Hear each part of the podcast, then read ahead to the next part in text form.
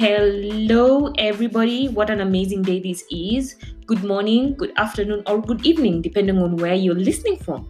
My name is Evelyn Casina. I am a family IT consultant. I am also the founder of EveMinet Communication Solutions Limited, and I am happy to introduce you to our podcast, which has a series of episodes ranging from digital parenting, um, how we can raise children in a pandemic, how we can ensure that our children are safe online, and most importantly, how they can start harnessing their talents and opportunities that they meet online. And we see we will have discussions over how we can help them manage their screen time, to whom they talk to, their privacy settings, and basically just seeing what opportunities and what dangers are there online.